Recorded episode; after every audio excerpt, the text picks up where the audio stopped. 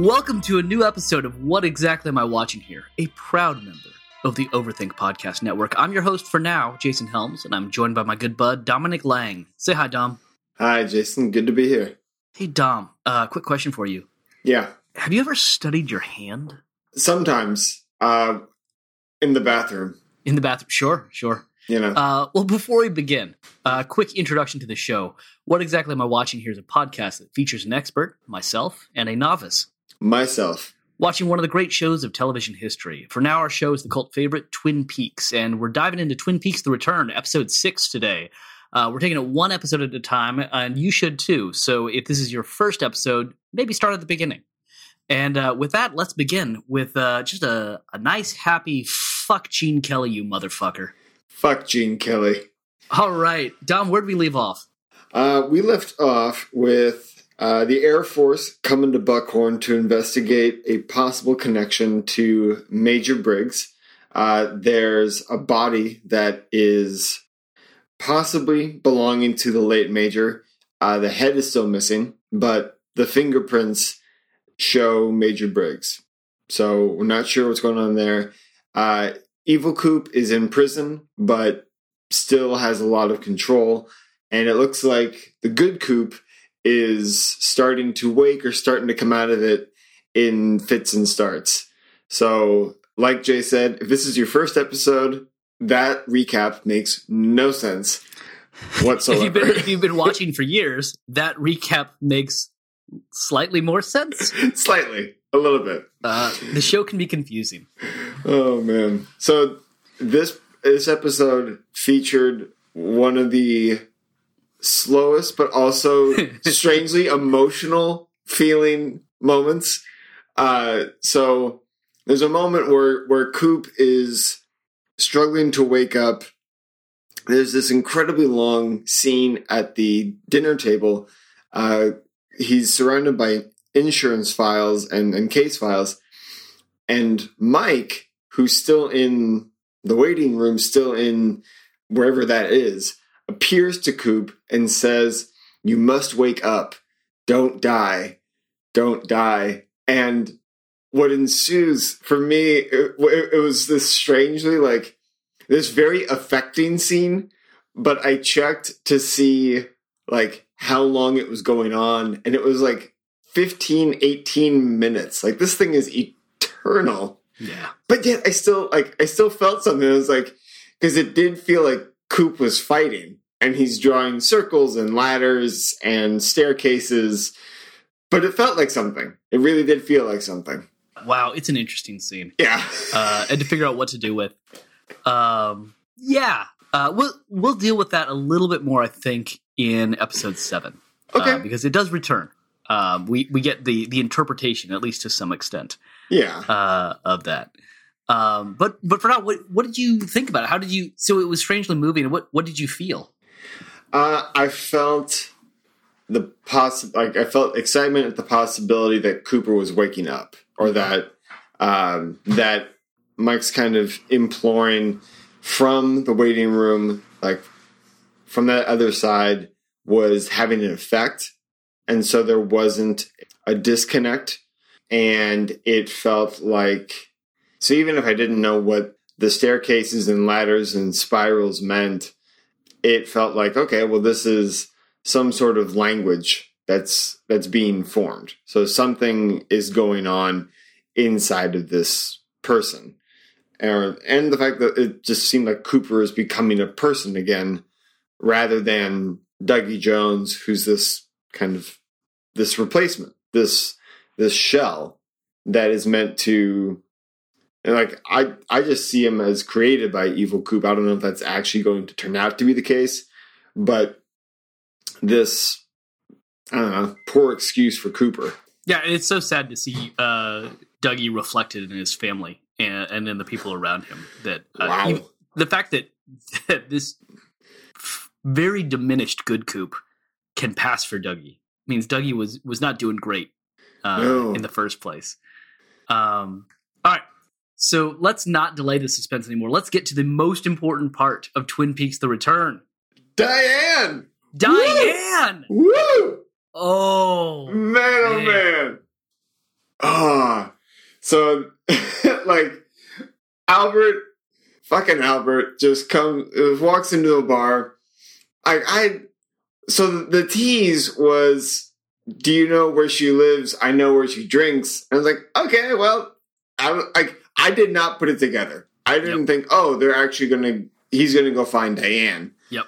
And Laura Dern, bless her almighty soul, is Diane. And from like, I instantly buy it.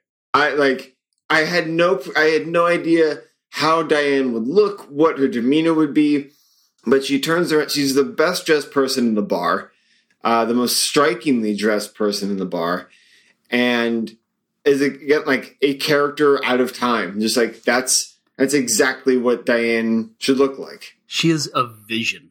She Yes. is otherworldly. Um, Yeah. yeah, she's spectacular. Uh, I love uh, Laura Dern, especially in this.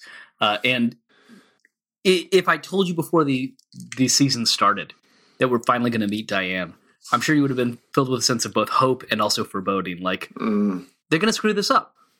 Uh, but bringing it in out of left field as a total surprise, and for for Laura Dern to do it so well, um, I I just think really works. Yeah. And and she has one line in this episode, and that's fine. It's like it's it's not meant to be a a lost style like, hey, now we're gonna learn all about Diane. Yep. Like this is just you know, the return has stories to tell and Diane is part of it, but you know, for now we just we meet her and we have other things, other places to be. So And, and sorry to spoil it for you, uh, she's actually not in the rest of the show. This is just that one scene. Oh, this is it. She just Yeah, yeah. just hi no, no, no. Okay, I'm having fun with it. You're, you're gonna get some more Diane time. Don't you worry. Good, good, good, good. Uh, so for me, counteracting, uh, there's there's a couple of, of really large moments uh, in in part six. There's one that's supremely dark and one that has kind of a like a fun coming together, this cohesion moment. And the first moment is uh, Richard has to do with Richard Horne, and it's the the the death of the child when he, he runs over a child, a hit and run. And you and I were texting about this as we as we watched it because Richard is amped up out of a, an, an earlier circumstance. He's just adrenaline running, not paying attention, and the kid does not stand a chance. Like the Yeah. kid inadvertently wanders out into the street, is hit, immediately killed. It I don't know why it felt so so graphic. Yeah, I don't know, but it did. And the moments afterward drag on, or just I wouldn't say drag, but it just he he makes you sit with that grief. well, yeah, yeah, that, and that's what we were saying of like whatever the moment is, Lynch makes you sit in it. Yeah, And so if it's Coop fighting for a language at the dinner table, that's yeah, that's something you're going to sit in. If it's a hit and run where the mother is screaming and grieving over her dead child, that is a moment you're going to sit in also. yeah, yeah. It's a, it's a tough scene, and and Harry Dean Stanton is uh, fantastic to see him back. Um, another actor who died before the airing of Twin Peaks. Yeah. Um, it it seems to be the Twin Peaks curse, but he's uh, phenomenal, and his desire to comfort and his realization that he cannot.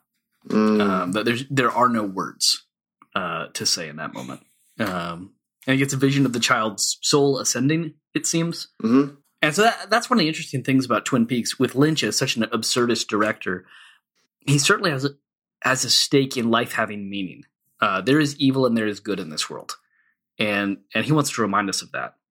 That's interesting because it would be very easy to be absurd or to have an absurdist kind of point of view and also connect that to life has no meaning. Right. Like it's absurd, it's all chaos, just keep your head down and try not to get hurt. Yep. But to have a to have that unknowingness or that kind of openness yet still insist on the meaning of life, like an inherent meaning of life, I think is really beautiful.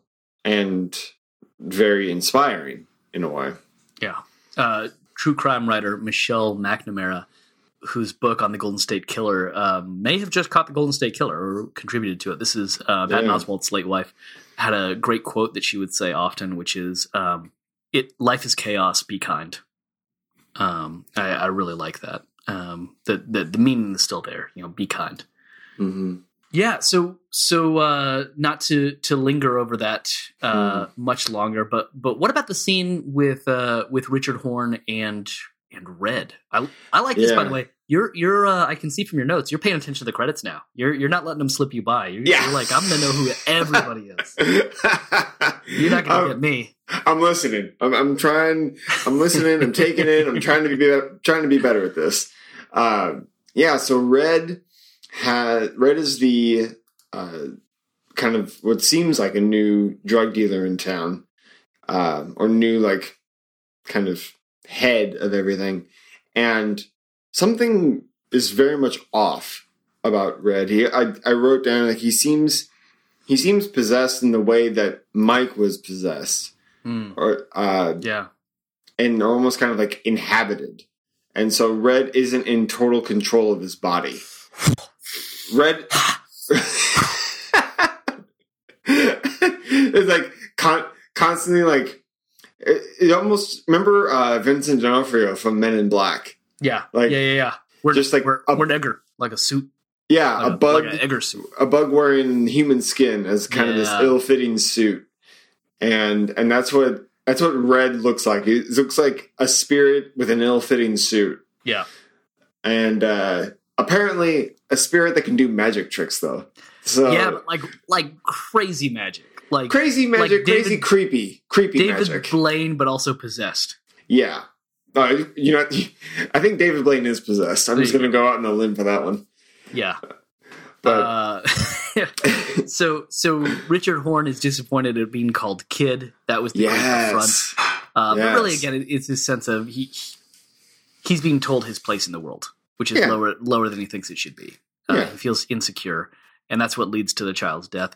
Uh, the child who died at the same place that uh, Leland Palmer had his freak out and fire walk with me. oh Yeah, when he's in the car with Laura, yeah, and he he freaks out because the guy next to him is revving his engine, and the guy next to him at that point is Mike. yep. And uh, there's a is this the same shot of a telephone pole as there is in Fire Walk with Me. Um, which makes me think, and uh, maybe just like the fact that there's that shot of the soul ascending and the shot of the telephone pole. Like, if that's, I mean, it's also where we lost Agent Chet Desmond. Mm, Just thinking, like, is that some kind of portal? You know, there's there's been lots of ideas floated around as like different access points for the waiting room, the Black Lodge, the White Lodge, and like New York, Argentina, uh, this telephone pole, the woods. It would make sense that there's more than one. It's just not been confirmed. Like, oh yeah, this is a spot from which you can access it. yeah, it does seem like another uh, thin place where the the distance Mm. between this world and another is not so not so difficult to bridge. Yeah, Um, yeah. So fortunately, this the one plot point that we've been working for for weeks and weeks and weeks gets resolved to some extent. yeah. Uh, Hawk finds out something about his, His heritage. heritage, It and has something to do with his heritage. Yeah, in the bathroom. Not, I mean, maybe he's inspecting his hand like I do, but Yep. he he he looks and sees that the bathroom door is manufactured by Nez Perce Manufacturing. Yep. I think, and so then he, I don't like the, After the- finding an Indian head nickel. uh, yeah, after finding the nickel, he like he peels open the door. And and Chad is disappointed. Yeah. By the way, fuck you, Chad. Yeah, fuck Chad. Yeah, golly, I hate that guy. so over that dude. Um, so Hawk peels open the bathroom stall door, and uh, he finds pages in a in a, a plastic bag. Yep. Small small pages, which I don't know what they are. I just like pages with writing. Yep. Like okay, so there's something. He's Yep. got something, and I'm excited in the sense that like, okay, this this is paying off. I loved it. I I thought it was a fantastic uh, payoff to yeah. to that to the log lady's hint or not hint, but the log lady's kind of the message for him. Yeah, yeah, yeah. My log has a message for you. Mm-hmm. Yeah. Uh, yeah. Well, with that, I, I, think we've we've covered a good bit this episode, and uh, I'm kind of waiting because I think the next episode we'll get to cover a little bit more. This has been mainly synopsis. Um, yeah. But we'll leave it and, and visit. And uh, from now, let's uh, let's head out and visit the uh, the beautiful land of Tarifa. Uh, Tarifa, yeah. What what do you think about that? Oh man, my favorite. This is my favorite song so far of the closing songs of the Return. I'm not sure why we are so often ending like we do yeah. with these episodes. I like it in the sense that i think in the first few episodes i was constantly like waiting for something to happen with this section or like every scene has to have like a huge amount of meaning. Whereas now i'm using these moments where the song's playing as more kind of reflection as more just kind of like sitting in the space where i already am Yep. Um, no, that t- makes total sense. Yeah, and so Sharon Van Etten, uh, her song Tarifa, on the on the surface about a uh, a trip with with her lover, but it has this refrain of uh, "can't remember, I can't recall, no, I can't remember anything at all," and I just am thinking of Coop. I am thinking of uh, Hawk trying to jog his own memory of Diane, you know, not wanting to go back or like she's obviously distanced herself in some regard. Otherwise, it wouldn't be so hard to find her. So this, you know, Lynch's constant playing with and revisiting of memory and remembering, um, I think, is just shining out on this one. Yep. Um, I went and downloaded the album almost immediately, uh, and it's a good album. Uh, I would I would encourage you as well as the rest of our listeners to go check it out uh, as soon as you can.